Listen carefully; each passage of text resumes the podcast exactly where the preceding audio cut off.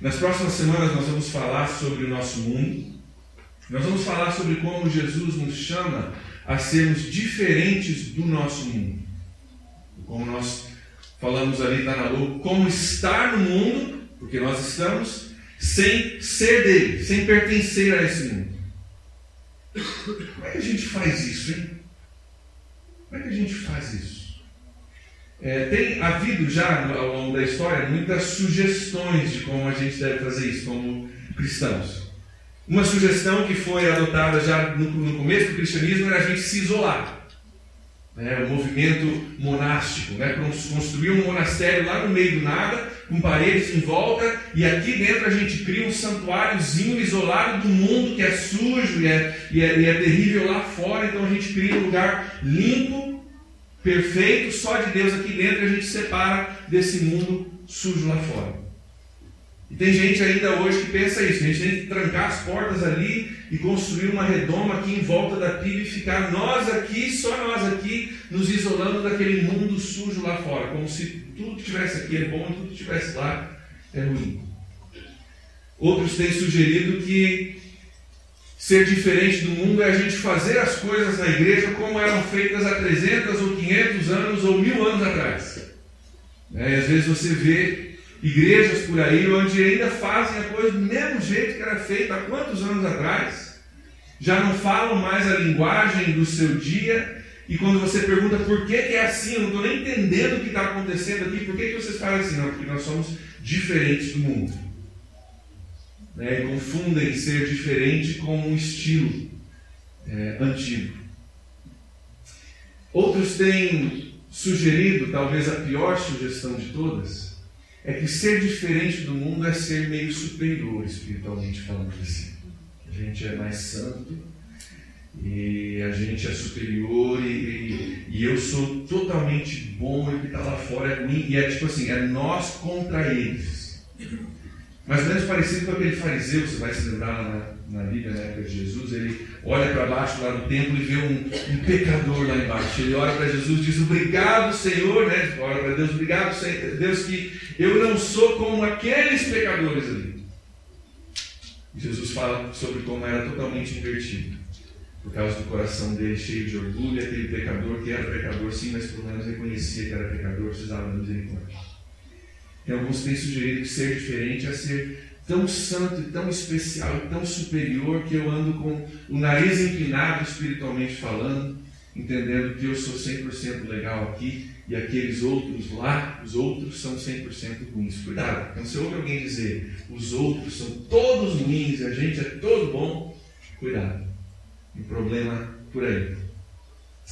Será que é isso que Jesus quer? Será que uma dessas três soluções, a gente se isolar, a gente ter um ar de superioridade ou a gente parar no tempo para fazer as coisas como eram antigamente? Será que é isso que Jesus quis dizer quando ele nos instruiu a sermos, estarmos no mundo, mas não sermos dele?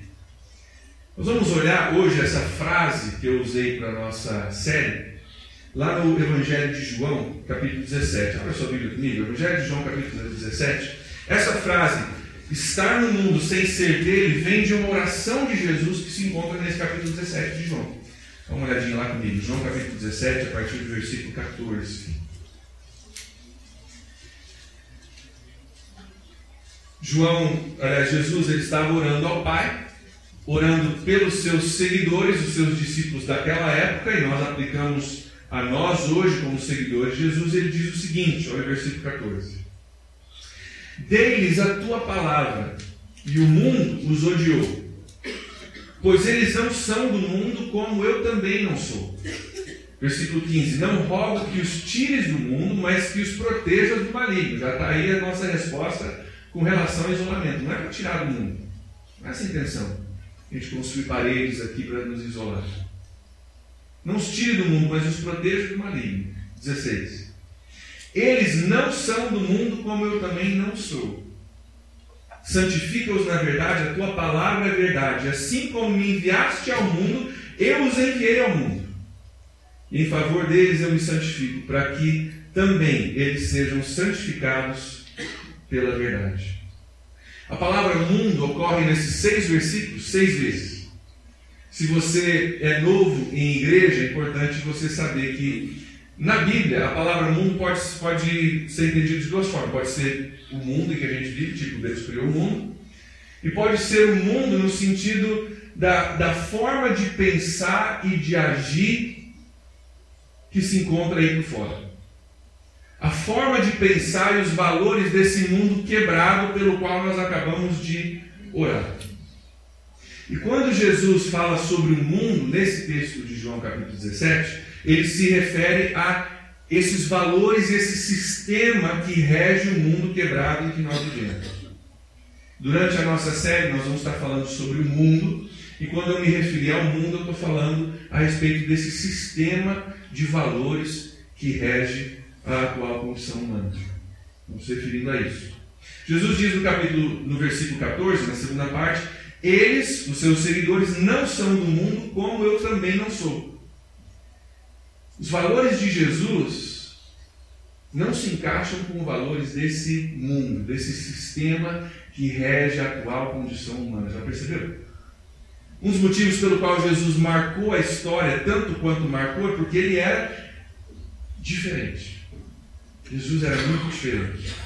Os valores de Jesus eram muito diferentes dos valores da sua época, por isso ele deixou a marca que ele deixou. Numa época em que mulheres eram consideradas subhumanas, ele as considerou de igual valor com os homens.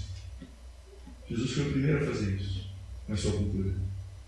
Numa época em que no meio religioso tinha ritos e, e práticas para que todos estejam cerimonialmente limpos antes de se sentar na mesa, Jesus chega e fala: o que, que adianta estar todo limpo por fora e podre por dentro? vira o conceito de cabeça para baixo. No mundo que preza o orgulho e a autopromoção, Jesus vai e cura um cara e fala: Não conta para ninguém. Não conta para ninguém. Para, para, segue a tua vida. Não conta para ninguém.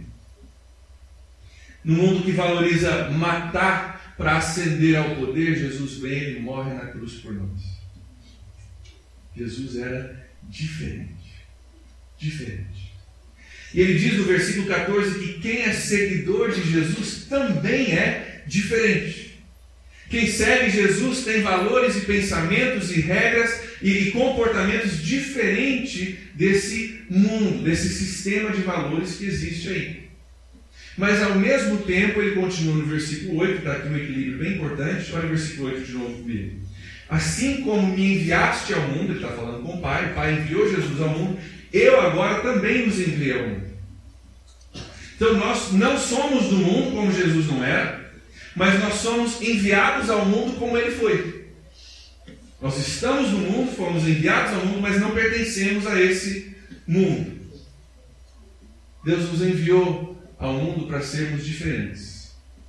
o que é ser diferente? O que é ser diferente? Como é que nós podemos ser do mundo, aliás, estar no mundo, mas não ser do mundo? Hoje nós vamos dar uma olhada no cenário, no, no mundo que existe hoje, nesse sistema de valores que está ao nosso redor, para a gente tentar primeiro entender o problema. Se nós queremos achar soluções, nós vamos falar sobre várias soluções em vários âmbitos da nossa vida nas próximas semanas, nós vamos primeiro entender o problema, antes da gente começar a achar soluções. Então nós vamos olhar um pouco da cultura, da filosofia, dos valores da nossa época para entender que está acontecendo no nosso mundo? Para daí a gente poder buscar algumas respostas bíblicas. Como é que é o nosso mundo hoje, hein? O sistema de valores no qual nós vivemos. A forma mais, talvez mais fácil de identificar, ou falar sobre o sistema que está ao nosso redor, é dizer que nós vivemos num mundo, num mundo pós-moderno. Né? Nós vivemos num mundo pós-moderno. Mas o que é mundo pós-moderno? Para a gente entender, nós vamos primeiro é, entender o que é a modernidade, para a gente chegar na pós-modernidade. Então aguenta cinco minutos ao link de história para a gente entender como nós chegamos onde nós chegamos hoje. A modernidade, de forma bem simples, bem resumida, começou a partir do século XVII, com os avanços na ciência, o pessoal começou a estudar, começaram a entender várias coisas a respeito do mundo, do funcionamento do mundo, e o conceito de verdade começou a mudar. Antes do, do, da época moderna, o conceito de verdade era aquilo que a, que a igreja falava. A igreja falou, está falado, ninguém questiona. Com a vinda da era moderna, começou a se questionar, começou a se comprovar que algumas coisas que eram ditas por aí não eram verdade. E o conceito de verdade mudou daquilo que eu aprendi na escola, ou aprendi na igreja, para aquilo que pode ser comprovado cientificamente. Isso é a nova verdade. E começou a ser rejeitado tudo que não poderia ser provado cientificamente. Essa é a modernidade. Então, a verdade se tornou precisa. 2 mais 2 é 4. Não pode ser 3 e não pode ser 5. É preciso. Sempre vai ser a mesma coisa. A verdade passou a ser algo que eu posso descrever e observar cientificamente. Na modernidade, eles vieram com um otimismo muito grande a respeito do mundo, porque começaram a descobrir coisas, descobrir vacinas, descobrir é, matemática e, e, avanços na ciência, e, e veio um otimismo muito grande do mundo, dizendo nós vamos conseguir organizar o nosso mundo de tal maneira que nós vamos acabar com guerras, com fomes, com, com doenças, nós vamos acabar com tudo isso. Se você for pesquisar, você vai descobrir que Nações Unidas foi criado na época moderna, pensando nós vamos unir as nações de tal forma a acabar com guerras. Organização Mundial da Saúde, nós vamos criar uma organização que rege tudo no mundo que pode então erradicar doenças e podemos colaborar juntamente com relação a, a, a doenças e, e, e, curas de doenças para acabar com a doença no mundo. Fundo Monetário Internacional. Nós vamos unir os países, vamos criar um fundo e se tiver uma necessidade no país, nós vamos se, vamos tornar um banco que pode emprestar para acabar com a pobreza ao redor do mundo. E um otimismo muito grande e nós vamos organizar o mundo de tal forma que o mundo vai ser perfeito. Só uma questão de tempo e organização e a gente chega no mundo perfeito. Com o passar do tempo, depois dessas organizações estarem todas organizadas, aconteceram algumas coisas. Segunda Guerra Mundial, Holocausto, 3 milhões de judeus mortos, ainda tinha fome, ainda tinha miséria, e ainda hoje, em 2016, uma das coisas que mais mata no mundo, sabe o que é? água que não é potável.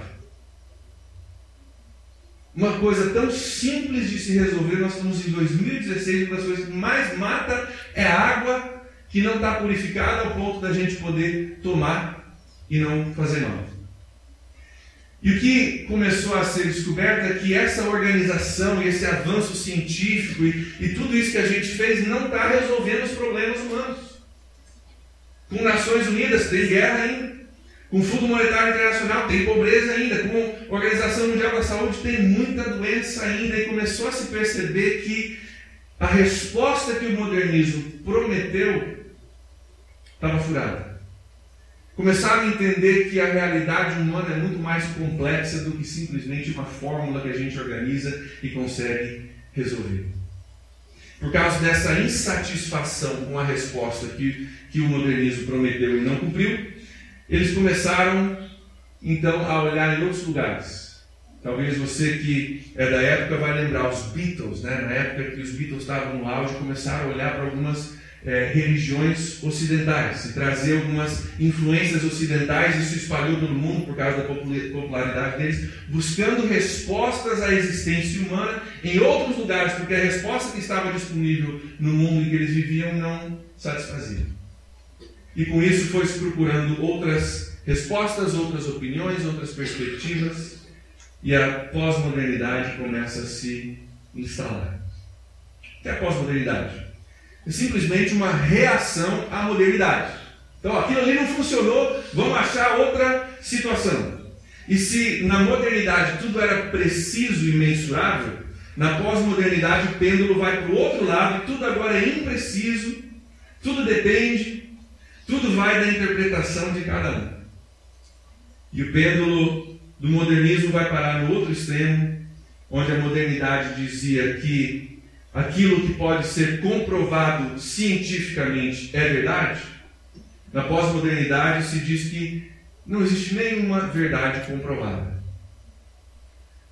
Na modernidade, se a criança nascia com encarnamento de um jeito, a gente olhava e falava, menino, nascia com encanamento de um outro jeito. É menina. Não pode ser, só pode ser um ou outro. Né? É preciso, é verídico, é concreto. Na pós-modernidade você pergunta, é menino ou menina? E tem mãe por aí que diz, não sei, quando crescer vai decidir. Pode ser menino, pode ser menino. Hoje em dia pode até ser os dois se quiser. Isso é pós-modernidade. Os tempos mudaram. E a pós-modernidade ela começa a valorizar, e não só valorizar, mas supervalorizar a opinião e a expressão pessoal de cada pessoa. Que vale é a sua opinião, a forma que você se expressa, o que vale é, é aquilo que funciona para você. Trazendo para o nosso âmbito de igreja, na modernidade, você fala que Jesus é o Filho de Deus, modernidade. Fala que Jesus é o Filho de Deus, a pessoa diz, beleza, provas arqueológicas, históricas, prova para mim. Só existe uma verdade para o moderno. Então me traga provas, eu vou estudar, eu vou analisar essas provas, comparado com aquilo que eu sei, e eu vou decidir qual é a verdadeira, porque só tem uma verdade. Se você me convencer que Jesus é o Filho de Deus com provas, eu me converto. Para o pós-moderno, você chega para ele e diz assim: ah, Jesus é o Filho de Deus. Ele não quer provas. Não tem interesse nenhum que você prove isso. Ele diz: beleza, é, essa é a verdade para você, para mim a verdade é outra. Não tem interesse em debater, porque não existe uma só verdade. O fato de você dizer que algo é verdade não quer dizer que aquilo que eu creio não seja verdade. Você pode ter a tua verdade, eu tenho a minha boa. Tudo é impreciso. Para você, 2 mais 2 é 4, mas para mim, 2 mais 2 é 5. E não me diga que não é. Quem é você para dizer que não é? Então, o pós-modernismo, ao reagir ao modernismo, sai de um bueiro, atravessa a rua e entra no outro bueiro. O modernismo tinha seus problemas, sem dúvida tinha seus problemas. E na reação, em vez de só chegar no meio da, da estrada, sai do bueiro, atravessa a rua e entra no outro. E agora ninguém tem a perspectiva certa, não existe perspectiva certa. E um dos sinais do pós-modernismo que é muito forte no nosso mundo hoje é o seguinte: é a imposição do relativismo, que diz que não existem absolutos. Isso é imposto. Se você diz que tem absoluto, você é considerado um intolerante. E eles não toleram intolerância, já percebeu? Então a própria filosofia tem problema. É uma imposição de valores sobre a gente e, e não, não, não tem conversa. Agora vamos abrir um, um parênteses aqui. A imposição desses valores por si própria ela se elimina. Né? Então, é, não existem absolutos, é verdade? Você tem absoluta certeza que não existem absolutos? Não funciona. A teoria por si não funciona. O argumento não é sustentável. Porque ao dizer que não existem absolutos, eu crio um absoluto. É uma teoria que não consegue nem se sustentar. É um sistema filosoficamente quebrado. Quebrado. Não funciona. Filosoficamente não funciona. Mas, na prática, da maioria de nós hoje em dia está na sua casa, está nessa igreja, está nas escolas, está na rua. Na maioria de nós, nós vivemos imersos nesse mundo pós-moderno e nem entendemos o quanto ele nos afeta. Filosoficamente, ele não se sustenta, mas na prática é o que está aí. Reinam os meus direitos, reina a minha interpretação, a minha experiência, e não me venha dizer que eu estou errado. Com isso, os valores absolutos da Bíblia são jogados de lado em favor do meu direito de expressão. Esse é o mundo que nós vivemos. Por favor, não entenda que eu penso que o pós-modernismo é, nossa, é uma coisa horrível que a gente tem que se proteger. O pós-modernismo é simplesmente mais uma filosofia. Como o modernismo tinha problemas, o pós-modernismo também tem. O pós-modernismo tem algumas coisas boas que o modernismo não tinha e assim por diante. Não é, o nosso problema não é o pós-modernismo. Nosso problema é tudo aquilo que existe na filosofia ao nosso redor que não bate com aquilo que nós queremos ser a verdade. Nós vamos falar um pouco sobre isso. Então, o mundo ao qual nós fomos enviados, mas ao qual nós não devemos pertencer, hoje reina essa filosofia pós-moderna. Para mim, 2 mais 2 é 4, mas para você, 2 mais 2 é 5. E desde que eu permita você crer que 2 mais 2 é 5, você permite que eu creia que 2 mais 2 é 4 e a gente segue nessa Bíblia.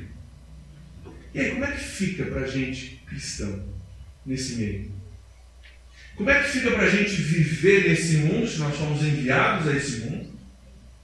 E nós não somente cremos que existe uma verdade absoluta, mas nós cremos que essa verdade absoluta não é, não é só uma teoria, mas é uma pessoa. Jesus Cristo. Caminho, a verdade e a vida. Como é que fica para mim que sou enviado a esse mundo como Jesus foi enviado, mas não devo pertencer a esse mundo? Como é que fica essa tensão? Como é que eu resolvo isso? Sou grato a Deus que nesses momentos a Bíblia sempre tem uma resposta para a gente, né? Eu quero olhar contigo algumas palavras de Pedro, em 2 Pedro, lá no finzinho da sua Bíblia, 2 Pedro capítulo 3, que vão servir para nós como um ponto de partida para o nosso estudo. 2 Pedro capítulo 3, pelo menos um ponto de partida para nós entendermos como estarmos no, no mundo sem ser visto. 2 Pedro 3, começando no versículo 3, diz assim: Antes de tudo, saibam que nos últimos dias surgirão escarnecedores, zombando e seguindo as suas próprias paixões. Se você tem liberdade de sublinhar, circular na sua Bíblia, sublinhe e circule, seguindo as suas próprias paixões. Será que escreve um pouquinho nosso mundo hoje?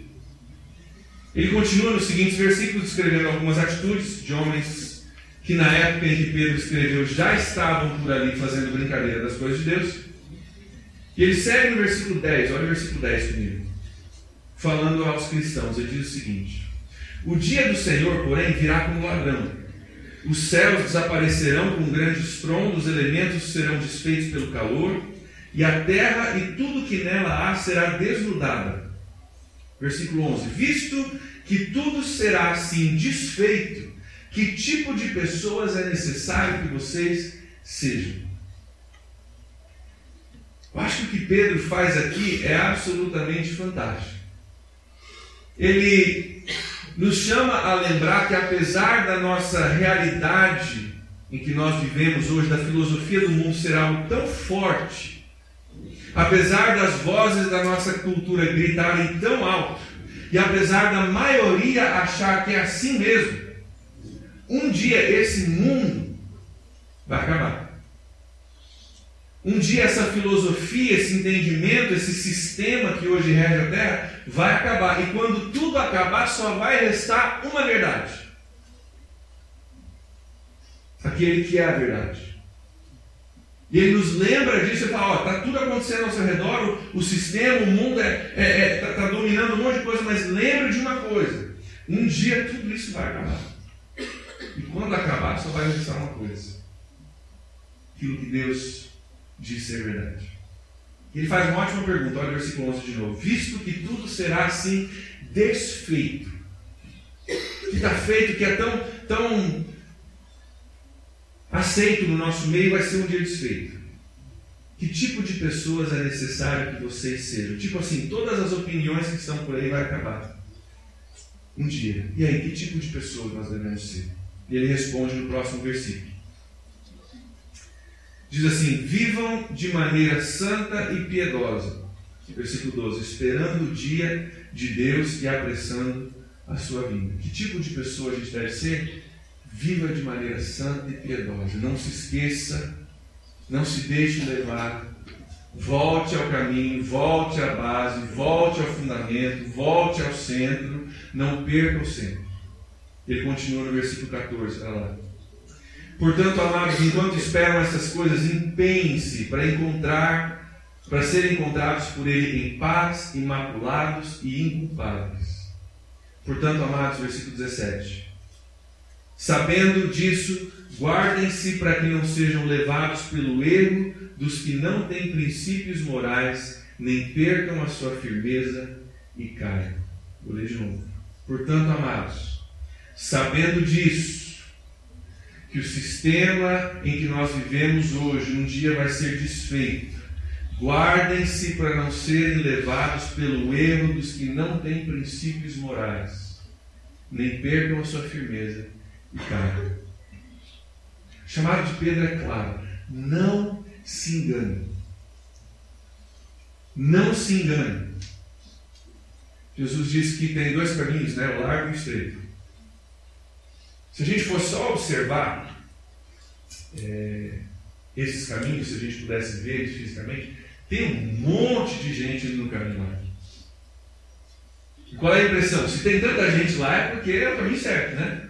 Tipo aquele restaurante, você passa o restaurante, está cheio de gente, você sabe que a comida é boa. Né? Mas só porque tem um monte de gente indo para aquele caminho, não quer dizer que é o caminho certo. E é isso que chamar de Pedro aqui. Não se engane, não sejam levados pelo erro dos que não têm princípios morais. Versículo 18 ele conclui dizendo o seguinte: Cresçam, porém, então não façam isso, mas façam o seguinte: cresçam na graça e no conhecimento do nosso Senhor e Salvador Jesus Cristo. A Ele seja a glória, agora e para sempre. Amém. Cuidado. O sistema nos afeta, não tem como não nos afetar. Nós não somos contra o sistema, mas nós precisamos saber discernir o que é o sistema e o que é a palavra de Deus. Sabemos, precisamos saber como estar no mundo sem ser dele. E ele diz: cuidado, não se engane. O sistema grita, o sistema controla, a maioria entrou nesse sistema, mas vocês têm que ser diferentes. Não se engane. Em Romanos capítulo 12, versículo 2, nós temos um versículo muito conhecido, né? Da maioria de nós que vem a calhar nesse momento. Diz o seguinte: Não se amoldem ao padrão desse mundo, mas transformem-se pela renovação da sua mente, para que sejam capazes de experimentar e comprovar a boa, agradável e perfeita vontade de Deus. Tem um padrão nesse mundo que a gente não, a gente não vai se encaixar. A gente não vai se encaixar. Se você voltar ao primeiro versículo da oração de Jesus, ele diz o seguinte: Eu, dei eu lhes dei a palavra e o mundo os odiou. Vão ter momentos onde eu e você vão ser odiados pelo mundo, que diz você é intolerante. 2 mais 2 é 3. Não se amoldem ao padrão desse mundo, mas transformem-se pela renovação da sua mente para que sejam capazes de experimentar a boa, agradável e perfeita vontade de Deus. Você quer a boa, agradável e perfeita vontade de Deus na sua vida? Está aí a instrução. Vamos cuidar, vamos ser diferentes. Vamos estar no mundo sem ceder. Pastor, entendi o que você está falando. Então quer dizer que a gente tem que ser mais rígido. É isso? A gente tem que ser mais durão. Pode dar folga e agora, agora o bicho vai pegar, é isso? Caldo, caldo engrossou, pastor. Não. É, tentar ilustrar para vocês aqui. A galera do som está desligada? Senão eu vou acordar todo mundo está dormindo. Num violão, se eu consigo fazer isso. Num violão, cara grande, né? existem duas partes do violão, bem cruciais para o bom funcionamento de um violão. Essa parte aqui de cima, onde se ajustam as cordas. Podem ajustar? Tá bom. E essa parte aqui. Para um violão funcionar bem, tem que haver uma parte que é extremamente rígida e uma parte que é flexível. Se as duas partes fossem rígidas, a gente não conseguiria afinar o violão. Está afinado aqui, a gente sai lá fora, a temperatura está mais fria, a corda muda, está desafinada. A umidade, muda a afinação, a gente começa a tocar e não funciona. Se as duas partes fossem flexíveis, você nunca conseguiria afinar o violão. Você aperta aqui e solta aqui. Alguns creem que a resposta é só ser mais rígido e que traz uma rigidez na, em todos os aspectos do cristianismo. Tem que ser mais durão, tem que pegar firme, pode dar moleza. E a gente se torna legalista, chato e às vezes fazendo coisas como fazíamos há 300 anos atrás. Já não falamos mais a linguagem da cultura e quando a gente toca o nosso som, o mundo ouve e fala: Cara, está desafinado, não estou entendendo. O pós-modernismo quer que tudo seja flexível. Então vamos fazer essa parte aqui flexível também. É isso. O problema é que você começa a apertar aqui, solta ali e você não consegue nunca afinar o violão. Violão onde isso aqui está empenado é um violão inútil. Não consegue usar. O chamado para mim e para você é entender o que, que tem que ser rígido e tem coisas que tem que ser, e o que, que pode ser flexível. Para nós estarmos no mundo sem ser dele, nós precisamos entender que tem algumas coisas que têm que ser flexíveis. O estilo do nosso vestir, o estilo do nosso falar, o estilo do nosso louvor, a cor da, da tinta na parede. Tudo isso pode e deve mudar. Mas tem coisas que não mudam. Jesus ainda é o caminho, a verdade e a vida. Ainda é o único pelo qual nós temos acesso ao Pai. Estava lendo em 1 João essa semana. Aquele que tem filho tem vida eterna. Aquele que não tem filho não tem vida eterna. Entra em choque direto com o nosso mundo pós-moderno hoje. O quê? Dizer que você não tem Jesus, não tem vida eterna. O que a Bíblia diz?